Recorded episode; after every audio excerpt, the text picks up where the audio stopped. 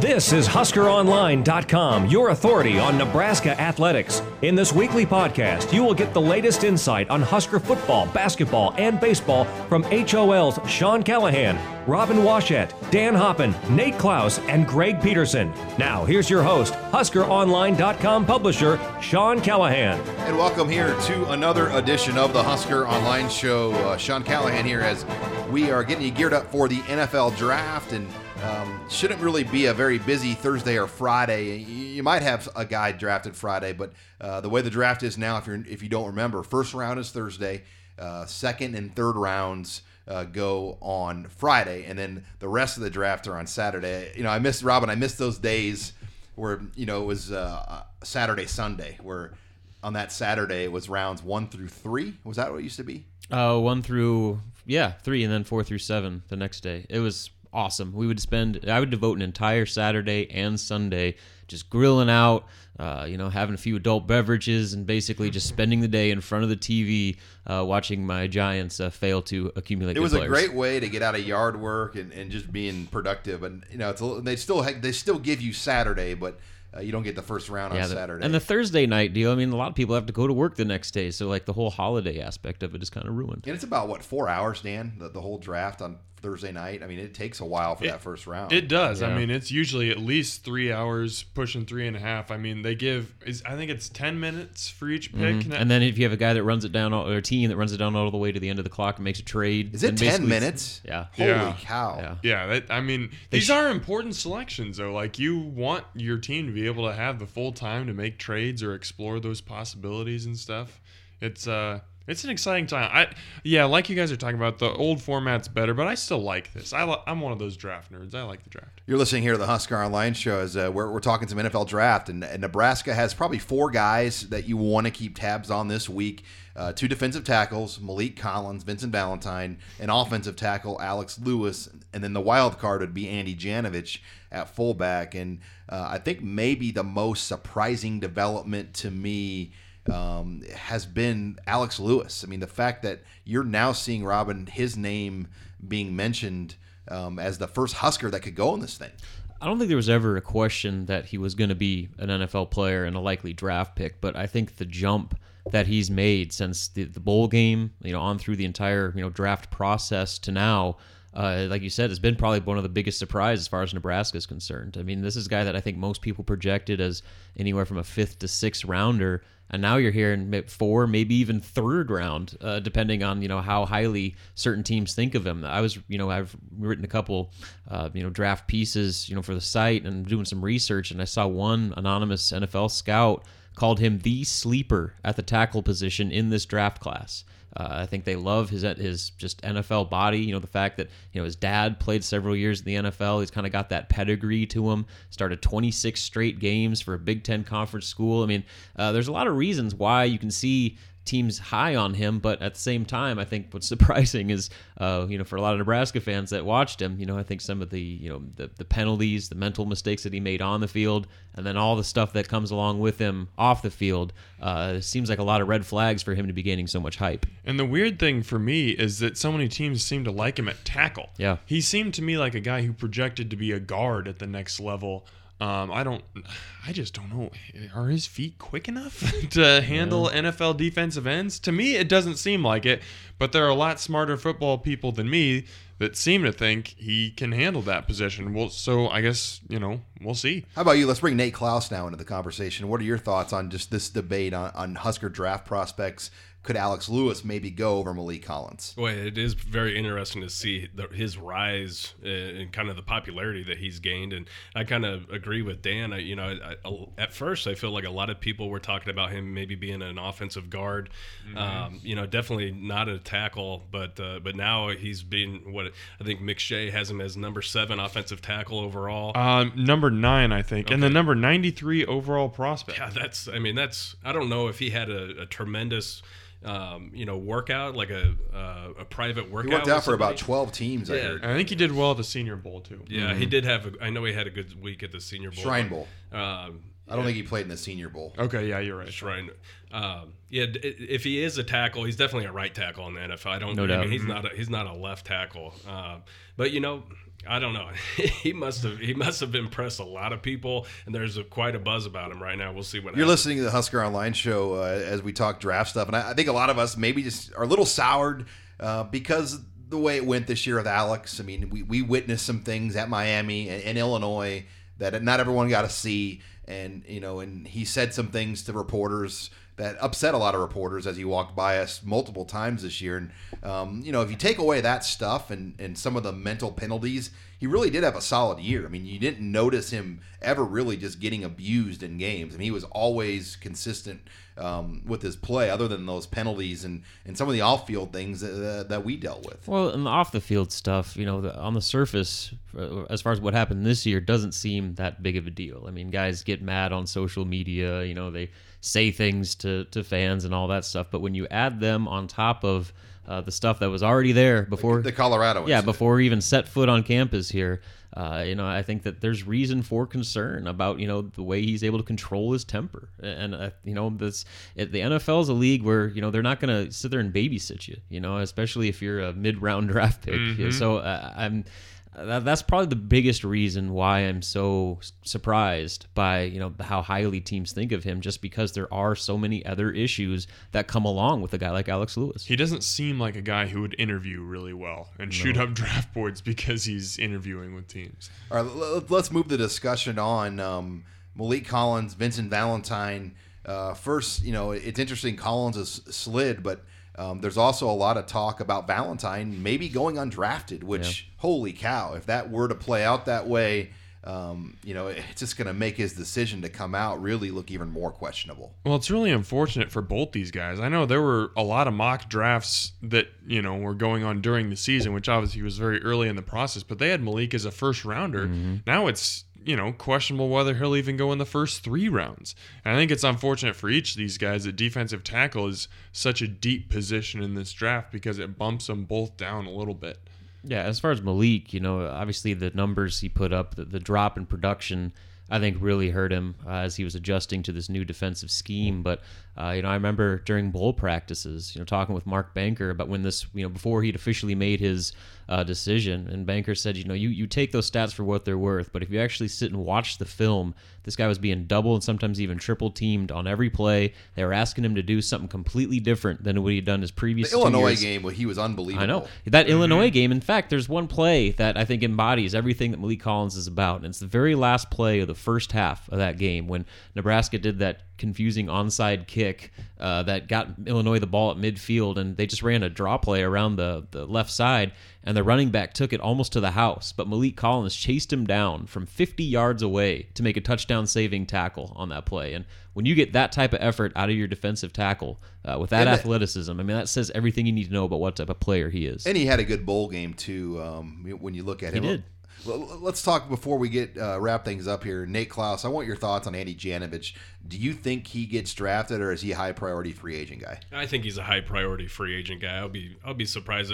I mean, it wouldn't be unheard of if, if he were to get drafted, but I think in Andy's case, uh, it'd probably be his his in his best interest to be a high priority uh, undrafted free agent. I think once you get that late in the in the draft, you, you'd like to control your own future and, and be able to to take a minute and sit back and look at what your options are and, and find the very best fit for you. Yeah, and what's interesting in the history of Nebraska football, only 24 players that came to Nebraska as walk-ons have been drafted. So uh, that's a pretty good list. I mean, you got guys like John Parrella, Adam Treu, Spencer Long, Sam Koch, Alex Spencer Henery. Long, Scott Shanle, Jimmy Williams, Joel Makovicka. Uh, so I mean, a long line uh, of you know pretty productive players that uh, Andy's trying to follow in their footsteps. But when we talked to him, you know, back during pro day and even you know before this you know combine process went down, you know, he he said uh, he's preparing himself that this there's a, a situation where he might not get drafted, but he's such a versatile guy, especially as a special teams player. I have no doubt he'll find a roster spot. Okay, before we wrap up this opening segment, we do have one announcement here uh, that Dan Hoppen is going to make, and it's some sad news here for all of us. Dan, I'll let you take the mic here. Yeah, it's a it's a really bittersweet day, Sean. Um, I uh, I recently accepted a job at Hudl, so I am going to be moving on. This is my last Husker Online podcast. Uh, Saturday's baseball game will be my last game that I'll be, or my last article, I guess, that I'll be writing for Husker Online. So I am really excited about this new opportunity. I think it's going to be cool. I think it's going to be fun, but I'm really sad to be leaving you guys. I mean, no one has better Husker coverage out there, and no one is just more fun to work with than Sean, Nate, Greg, Robin, um, Mike. This is an incredible crew, and I'm just so thankful for the four years that I had here. It's it's been quite a ride. Well, Dan, yeah, we've been blessed to have you, and I know Robin and I are going to miss your your food takes on the road and and um, everything that you've brought to the table. I mean, your your by the numbers work um, has been outstanding. Uh, nobody in the market did that. We, we brought out the uh, stat or the stat checks, the, the, the wide receiver. The, uh, the target, targets, the target yeah. charts. Rob and I are already talking like we're gonna have to keep up Yeah, the, the target chart for you this fall. Maybe we'll we'll have you watch games from Hudl and, and, and do it for us or something. Uh, yeah, I'd, I'd be happy to. we have a big hole to fill not only in production uh, as far as you know content but uh, our friday nights on, on road game road trips are really going to have a you know a big hole there Yeah, definitely going to miss you, Dan, and everything that you brought to this site, um, and all the you know the different perspective um, that you were able to, to give uh, everyone out there. And I, I want to thank you, Sean, just for taking a chance on me. I mean, I was just when you hired me, I was just some nobody coming out of college, just a you know 22 year old kid, didn't know what he was doing, and and I've just learned so much in these in these four years. I I can't thank you enough. Well, Dan, we're gonna miss you, and um, hopefully we still get a chance to see you a lot, and you- you'll be in Lincoln still. So uh, we'll definitely keep track of things with you at Hudl, and, and, and hopefully everything will go smoothly with, with the transition. Fingers crossed. All right, when we come back here on the show, we're going to talk some Husker basketball with Robin Washut. Uh, Nebraska still trying to fill some scholarship spots. Uh, we'll get Robin's take on where things are at, and are, is there any movement on potentially a new assistant coach? That's all next year. You're listening to the Husker Online Show. You're listening to HuskerOnline.com, your authority on Nebraska athletics. And welcome back here to the Husker Online Show as uh, we shift the conversation over to Husker basketball. It is the live period right now in AAU world, so lots of recruiting going on um, uh, with teams here over this month of April. And uh, for Nebraska, there, there's a couple of storylines. Number one, Robin, they have how many spots? Two or three? Three. Three. And is it real? I mean, they're not going to get all three filled with quality. They can't really get three oh sure you can if you get transfers tra- uh, trans transfers, but, like with high school no, no, JUCO no, no. guys. I there, mean, there's really one remaining high school 2016 kid on the radar and just happens to be visiting this weekend Yeah, the balancing of just basketball recruiting and numbers, it, it, it would just drive me nuts because there's just so much turnover that kind of falls back to the AAU basketball world and how Oh, yeah. kids leave teams Oh, and go uh, from team to team. Yeah, and it, it's an epidemic right now. I mean, we've talked about it, you know, before, but last year's transfer list was 750 some names. This year's list is already over 500 names, and it's just kind of the way things are. That you know, if just because you get a kid in one class doesn't mean he's going to be there for the next year. I mean, it's just kind of the you know the the, the cycle uh, in which kids are in and out of you know, like you said, AAU teams, high schools, prep schools, and then that carries over on into college. Uh, it really kind of adds a, a different difficult hurdle for college coaches to to keep their rosters uh, at a secure spot. You know, you look at things right now too, and it's just kind of this uneasiness, kind of awkward time for Tim Miles in this program.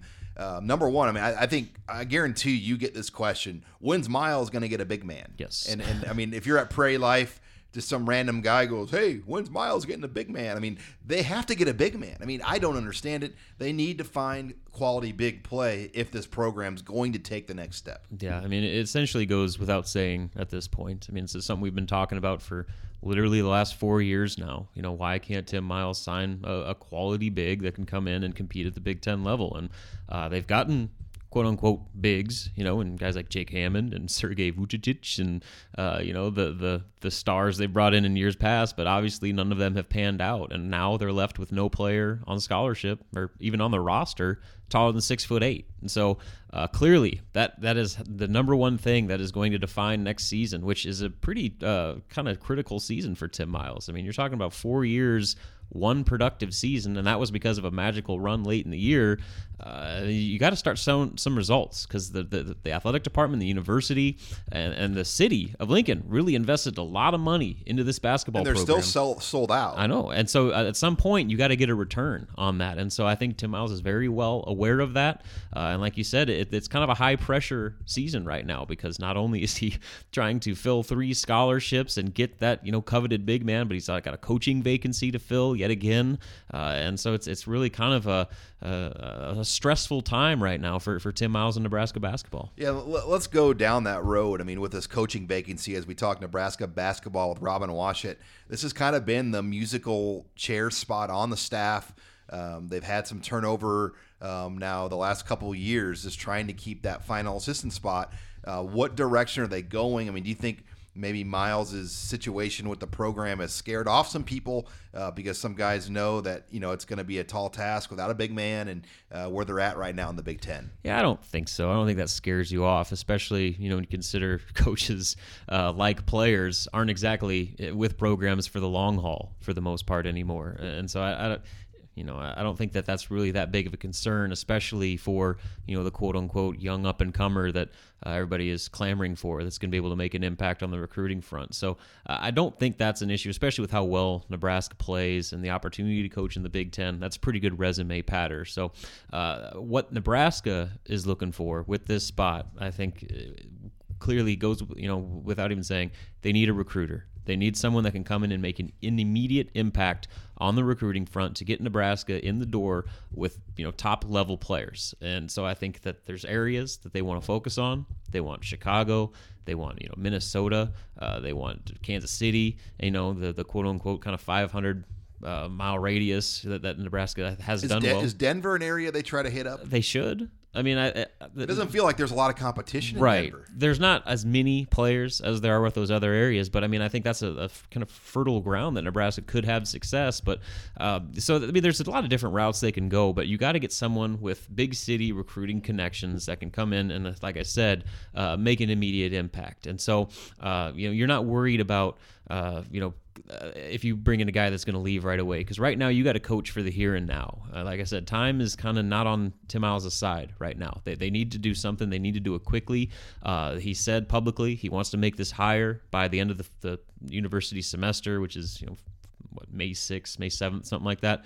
Uh, so that's the ideal deadline. Uh, it might go a little bit longer than that, but um, I would certainly expect something you know done by the end of May, just because you want to have a guy in place uh, and get his kind of feet you know settled in the ground before the July recruiting period. They've already had to go the first two live evaluation periods in April without a full-time assistant, so they've been shorthanded for you know a pretty important month. That's really the kickstart to the AAU season. But there's no question you have to have a guy uh, in place by July because that's when guys are starting to cut down their lists and make official visits and uh, really start to get serious about the schools they want to go to. Before we wrap it up here Robin Washut, a couple in-state guys Nebraska's already offered Ed Chang, and then they have the commit from Arop. Are there any 2017, 18 in-state names. I'm going to throw one name out there: Isaiah Poor Bear-Chandler at Omaha Central, six foot nine center. Um, that had a very good junior season. Is he a name to watch? Knowing Nebraska doesn't have any players of his size, he's located right in the in-state here. Are there any other names that you'd want to keep tabs on? Yeah, Isaiah's certainly on the radar. Uh, in fact, this past summer he was in Lincoln for the the Tim Miles uh, elite 50 camp where they bring in you know 50 or so of the top players from the state and uh, surrounding region. And, and so he, they're well aware of him. They've worked him out seen him in person several times.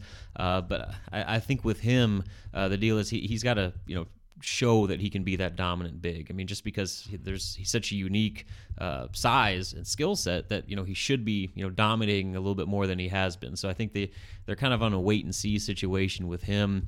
Um, you know, and then there there are other uh, you know intriguing prospects um, uh, around the state. Um, I'm trying to th- think of them right now. Uh, who, the kid from uh, West Side. Anthony Bratton. Yes, Anthony Bratton. I know that he's on their radar. Uh, so I they mean, just don't have guys like that on the team, and it doesn't seem like they're getting guys like that in recruiting. So when you've got quality right. six eight six nine guys in the backyard.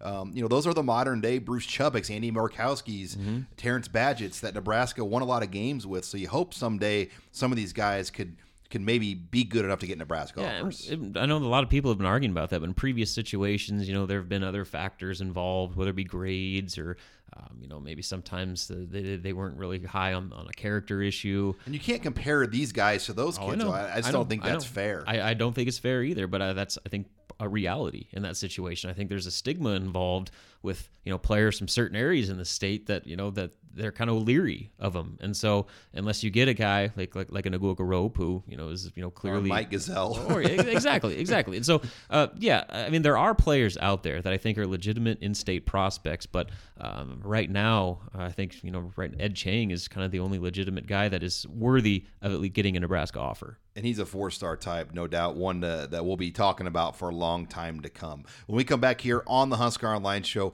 uh, we'll get Dan Hoppen back into the conversation as we'll talk some Nebraska baseball as the Huskers won a big game against Kansas at Kauffman Stadium. That's next here. You're listening to the Husker Online Show.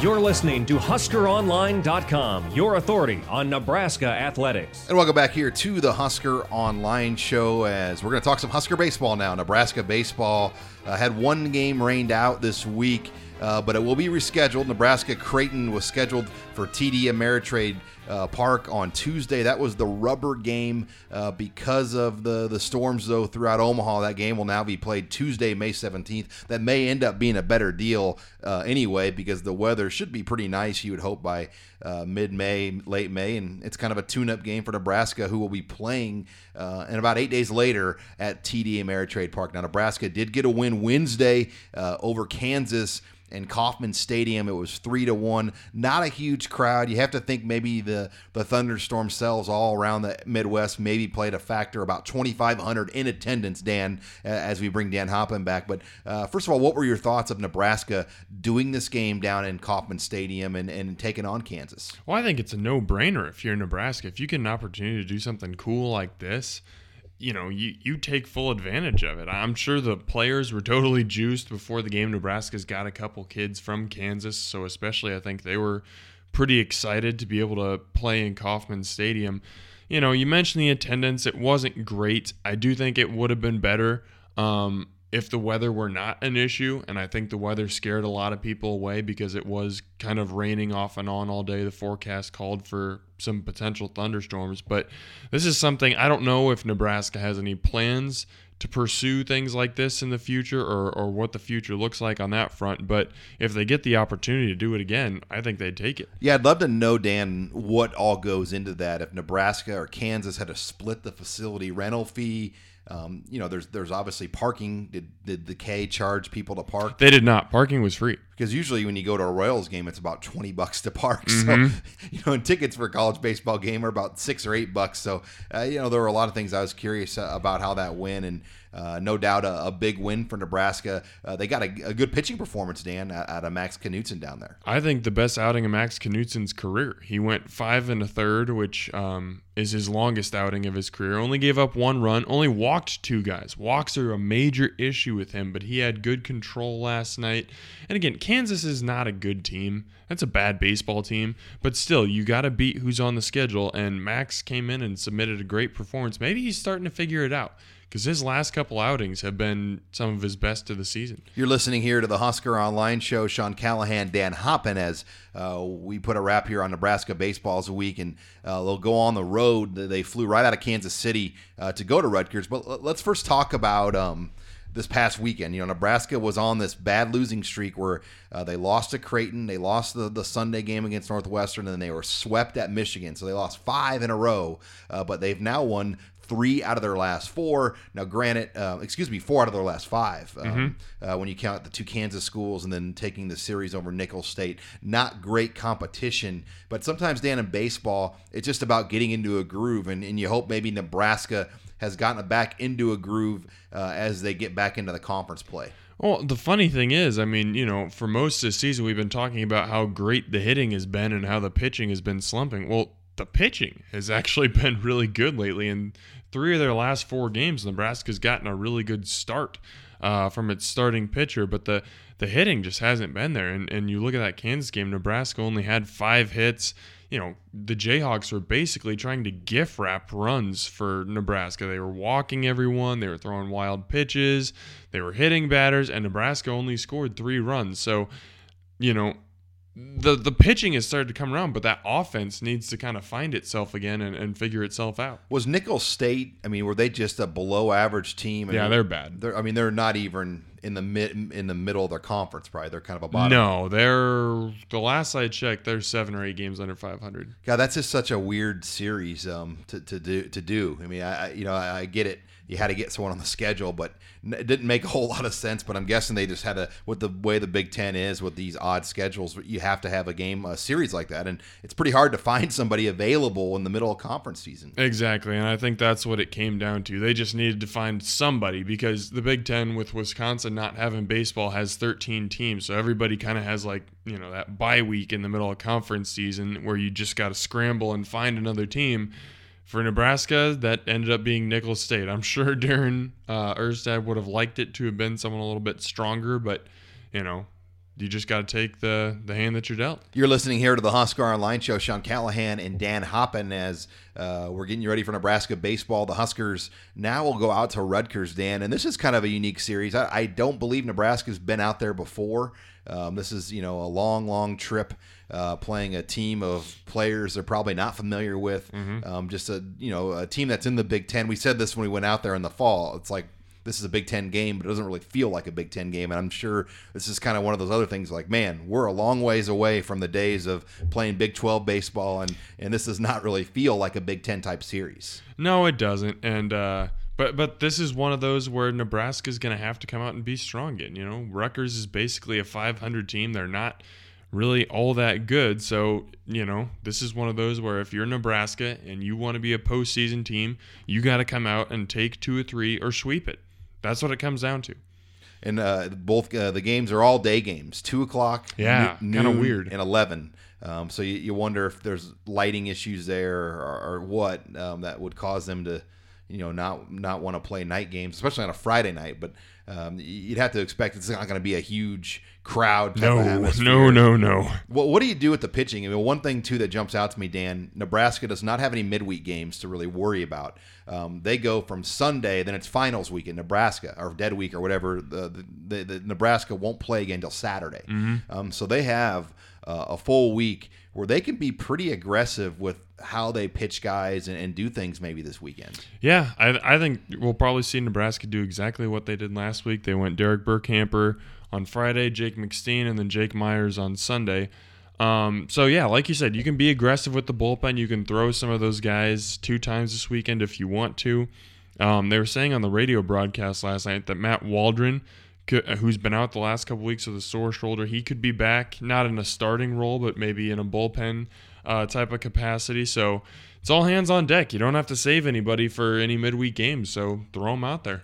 Three game series this weekend, uh, 2 o'clock, noon, and 11. And before we go, if you didn't hear earlier in the show, this will be Dan Hoppen's last week here uh, with Husker Online. Dan, we want to thank you again for uh, the four plus years you've been here on the team. And, and uh, we're going to miss your coverage with football, baseball, and everything you've done here. It's my absolute pleasure. I just thank you guys for putting up with me. well, we're going to miss your uh, your food, your, your food takes on the road. and uh, I'm sure you'll still give us food takes. But I'll do my best. All right. Well, we come back on the show. Uh, Nate Clouse will join me as we'll give more thoughts on this satellite camp issue and where things might be. And we'll also talk some recruiting. That's all next here. You're listening to the Husker Online Show. You're listening to HuskerOnline.com, your authority on Nebraska athletics. And welcome back here to the Husker Online Show. Sean Callahan now and Nate Clouse as we're going to talk recruiting here in the final two segments. And uh, I wanted to start things off, Nate, uh, with this discussion that I feel like has been going on for months about satellite camps. Now, um, as, as you know, we went last year and, and covered the events for Nebraska. Michigan had theirs. These have been going on for a long time. NCAA um, and their committee uh, held a special executive session and um, you know decided to get rid of these things. And it, it just caused a firestorm. Now you hear things like the u.s department of justice is getting involved and um, trying to you know see if it's really fair to get rid of these things because the opportunities um, it's taking away from kids. Um, and then the, the story leaks about ucla's athletic director dan guerrero voting against the satellite camps, which is a huge deal because the Pac 12 vote was worth two points in the grand scheme of how the voting worked. Power five leagues get uh, two points, uh, group of five leagues get one point, and uh, he voted against the entire conference's wishes. Um, so it's led a lot of controversy uh, where there's some talk that these things might come back this year. Yeah, that's what it sounds like, and and it could happen as soon as Thursday or Friday. Um, there are meetings taking place, and they're reevaluating the decision, and, and there could be a reversal uh, of that uh, decision that took place about a month ago to to go ahead and cancel them immediately. And I mean, the whole thing it's just, it, it has been a firestorm, and and when you look at it, um, I think it you know on on face value it was kind of a knee jerk reaction. And I think that there the way some people voted it, it, did seem like there maybe was some politicking that was taking place behind closed doors. And and you know for I don't know it doesn't make any sense why Guerrero would vote against 11 like, other coaches. 11 other coaches in your own conference uh, to get rid of these camps when when those guys wanted them. Eh, I don't know. The whole thing is just kind of fishy, and um, yeah, the, at the core, I, I, do think that you're taking away an opportunity from kids. You're taking away an opportunity for coaches to recruit as well. Uh, but at, at the core, yeah, you're hurting a lot of these these kids, and I'll be surprised if it's not reversed just based off of the backlash that's you know taken place since that decision came down. And I'm sure you could say it's hardball um, that caused a lot of this and and uh, uh, made UCLA's athletic director go that way. But I'm going to throw a few other guys out there: Darnay Holmes, Tristan Gebbia, Keyshawn Johnson Jr., Tyjon Lindsey. The fact that all of those top LA, uh, California recruits are going to maybe go into the Big Ten to teams like Nebraska potentially uh, that have satellite camps in Los Angeles. That's probably another reason why UCLA voted against these things. Well, absolutely, it is. There's teams who are coming into California, coming into UCLA's backyard, and having a lot of success. And most definitely, Nebraska is is one of those teams. And you know, and it's kind of started with the bowl game. You know, the way that Nebraska took care of business against UCLA, and now they're t- they're starting to take care of business on the recruiting trail. Um, you had one of UCLA's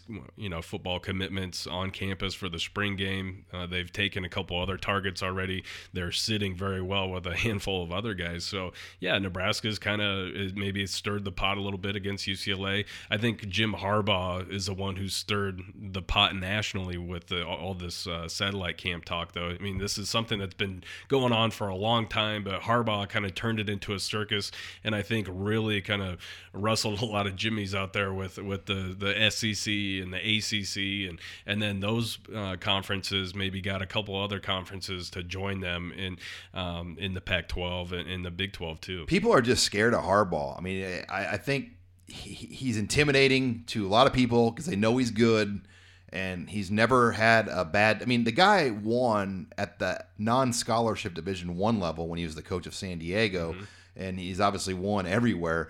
Um, so I, I, just think he brings an intimidation factor, and um, you're not going to beat him in any kind of trash talking type of deal. He's going to win that, and um, I, I, just think people are trying to shut him down before he gets any bigger. Exactly. I mean, he's pretty brazen in figure. I mean, he'll he's not afraid to, to go right in your face and tell you what he thinks. The and, Gene Smith deal. Yeah, exactly. I mean, he he will speak his mind and and uh, to your face and and not back down. I mean, he'll sit there and, and wait for a response because that's what he wants. He, he wants. He puts high profile rich people in very awkward situations mm-hmm. they're not used to being put in. Yeah, he's not afraid to put anybody on blast, and um, and maybe you know he's not afraid to make himself look kind of bad in, in doing it either. He doesn't care what you think; he's going to do what he wants to do, and I, I think that has uh, you know maybe uh, made some other programs, athletic directors, whatever, uh, uncomfortable, and and we're kind of seeing you know some teams try to shut him down. And you're listening here to the Husker Online Show, and speaking of uh, Twitter and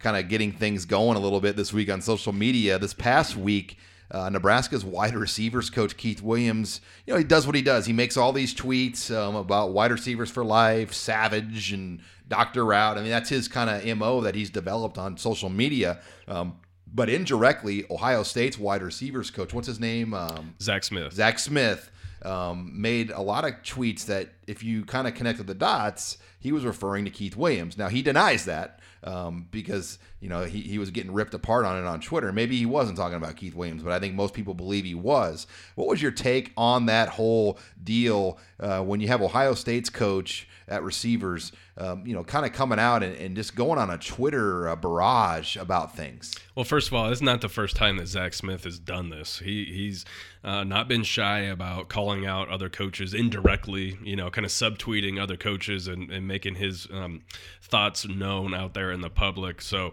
it didn't surprise me that it came from from Zach Smith necessarily, but I, I think at you know at the end of the day, it's a good problem for Nebraska to have. I think this is proof that what Nebraska is doing right now is making some other people feel uncomfortable. When you have the wide receiver coach at Ohio State feeling, you know, basically insecure about about what's taking place at Nebraska and how another coach that that coaches the same position he does is handling his business.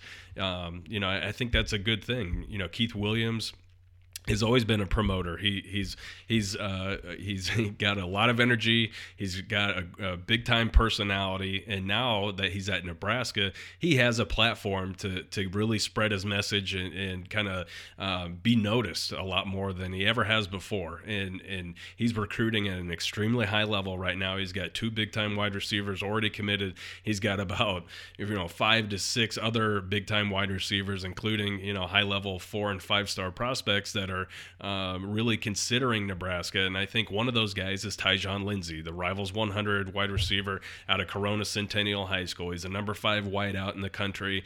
And the other one of the other schools that he's really considering is Ohio State right now. And, and you know, Tyjon Lindsey was on campus for the spring game he really enjoyed that visit, and I think that he had a, a, discussion with Zach Smith at Ohio State and probably told him, "Hey, look, Nebraska is one of those schools that I really like right now, and, and I think that did not sit very well with Zach Smith. It's funny you think about Keith Williams. I mean, I, I, compare it to he was like a band that played in dive bars for years. How the hell was this guy kept under wraps for this long, and now he's getting a big stage to play on, and people are realizing what he can bring to the table. And um, Mike Riley looks genius. You know, hiring a guy that he didn't even know, but I, I don't know who the recommendation uh, who made that recommendation to hire Keith was because uh, I don't know if it was Pat Hill, uh, is my guess. Pat Hill. Um, but how the heck Keith Williams stayed this far under wraps at places like Tulane and Fresno and, and lower lower level jobs for this, that long. When you see what he's doing now, it, it amazes me. Yeah, it is, it's, it's unbelievable that a guy like Keith Williams was at Fresno State and San Jose, San Jose State and, and, Tulane for as long as he was. And he put out pros. And he put out so many pros. You look at his resume, his resume is as good as anybody in the country regardless of what school or what level you're coaching at it. So yeah, this was a dynamite hire by Mike Riley, and and it's really people are really noticed and, and, are taking notice of it now, and and I think that. Uh, it was smart for them to, to go ahead and wrap keep or not wrap him up, but really take care of him uh, by increasing his pay. And, and, I mean, the guy is earning it. Bottom line is he is earning it. And speaking of potential dynamite hires, Nebraska's defensive line coach John Parrella may be about to snag in his first commit. Uh, we'll get Nate Clouse's take on that next. You're listening to the Husker Online Show. This is HuskerOnline.com, your authority on Nebraska athletics. Final segment here of the show as we talk some more recruiting with Nate Clouse. As Nebraska, Nate, on the verge of potentially here getting another commit, this time from a position of need. Uh, defensive tackle Deontre Thomas uh, out of Oklahoma. And I think what's intriguing about this is you got John Parrella getting his first commit potentially, and you beat Michigan head to head in Jim Harbaugh. Yeah, some big time news could be coming uh, Nebraska's way this weekend, and and a big recruiting victory for John Parrella. You know, that that was one of the bigger questions surrounding the hire. Is okay, uh, we know who John Parrella is. Obviously, he knows what Nebraska is all about and has played the position. But can he recruit?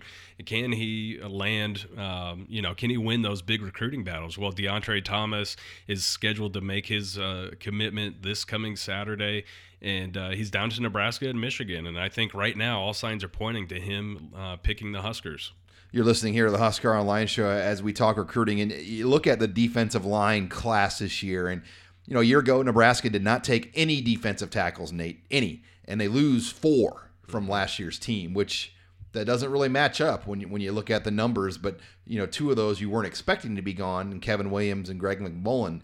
Um, but you look at the numbers now for Nebraska, um, for sure, five defensive linemen, maybe even six in this class. Yeah, for sure, five, and I and I think that uh, you, will take three defensive tackles, and, and, one of those guys would probably be a junior college uh, defensive tackle if, if you can make it work and you find the right guy, and and then add two defensive ends at least uh, to the class. I think in an ideal world, uh, if numbers, you know, if numbers, uh, if you can make it work, you, you would take six and probably take three D ends, three D tackles here, but uh, we'll we'll have to see how things kind of play out. But yeah, um, the defensive line class was very light last year. No defensive tackles, and, and uh, you know, at one point in time, I think that Nebraska felt like, yeah, Maliek Collins is probably going to be going pro, but they were expecting Vincent Valentine to come back, and then he goes pro, and then all of a sudden you have the departure of, of Greg McMullen and, and Kevin Williams, and uh, you know, now this defensive tackle class is going to be very big for the Huskers here in this 2017 class. And what's crazy about it is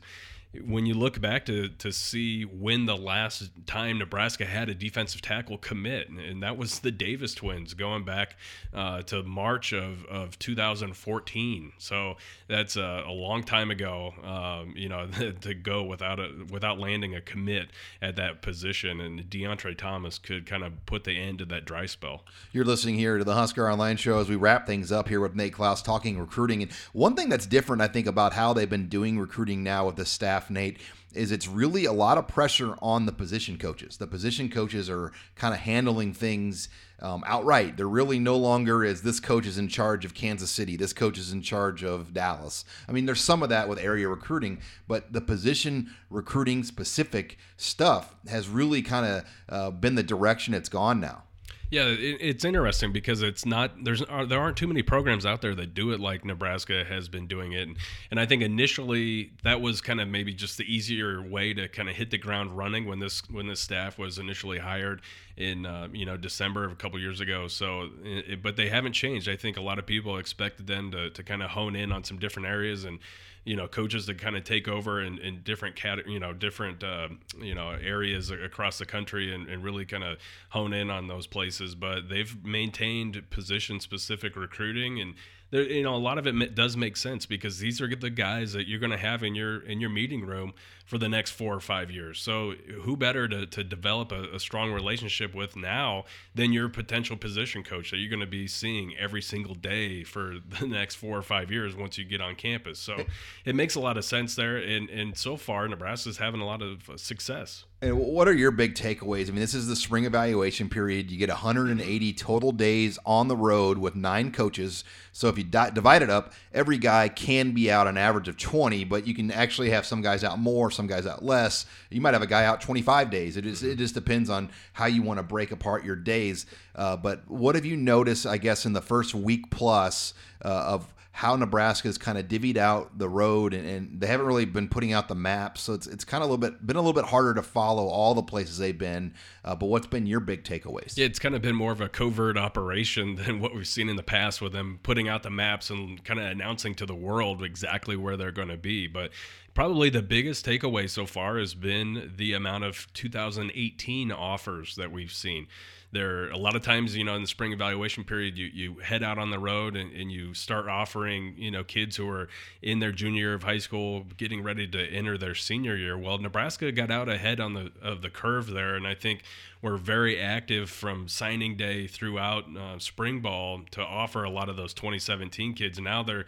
they're you know taking the opportunity to get in front of these 2018 prospects and evaluate these guys in person and, and then extend them uh, them offers following that. So they're getting ahead of that 2018 class right now, and and that's uh, I think that's going to be big going forward. You know, there's obviously a lot of momentum for 2017, and then you want to you know continue that momentum for 2018, and this is a good time to kind of get out ahead of a lot of other teams. And as we, as we kind of wrap things up here and, and talk recruiting with Nate Clouse, let's talk overall numbers. I know this is a question that you're going to get asked a million times, but I'm going to ask you again this one, and we'll probably talk about it a lot. But are, are you still thinking this is a 25 man class? I mean, what is the the numbers that you're hearing? I mean, because when things are going as well as they're going, you want this class probably to be as big as possible. Yeah, you want to be able to maximize, you know, every inch of space that you have in this class. And I think right now on the low end, you probably will see 23, 24.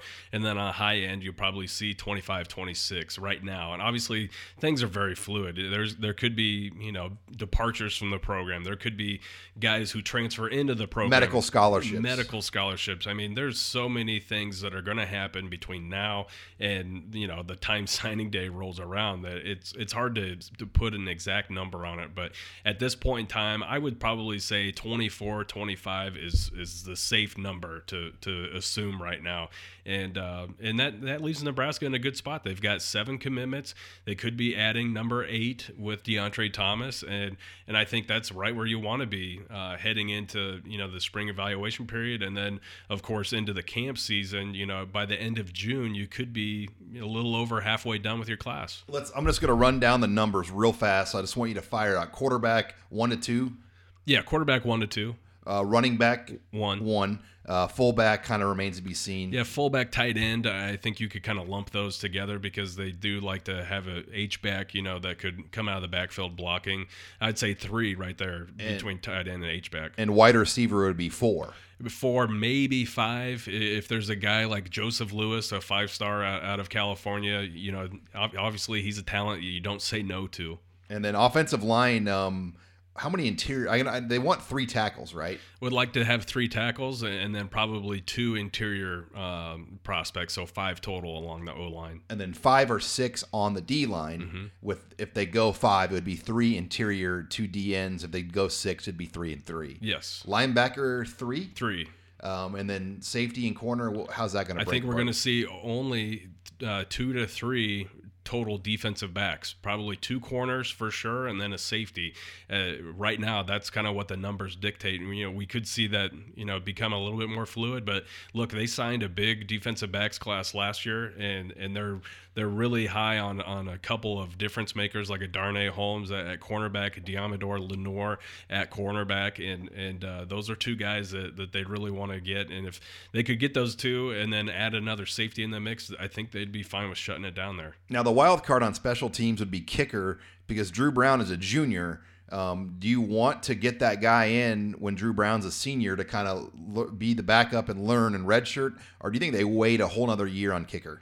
I don't know. That I think that's a good question. I, that remains to be seen how they're going to handle that. Obviously, with the punter situation with Sam Foltz going into his senior year, they wanted to have a guy behind him to learn and be ready to take over right away after a redshirt year. So they took a punter last year. I don't know. That'll be interesting to see how they handle the kicking uh, recruiting going forward. Well, lots to talk about as we continue recruiting, but uh, that puts an end for today's show. As uh, make sure you're on HuskerOnline.com as well full coverage coverage of Caleb Lightbourn, not Caleb Lightbourn, uh, Deontre Thomas's announcement uh, and where things are, go- are going from there. But uh, that puts a wrap for today's show. Thanks again for joining us this week on HuskerOnline.com, your authority on Nebraska athletics.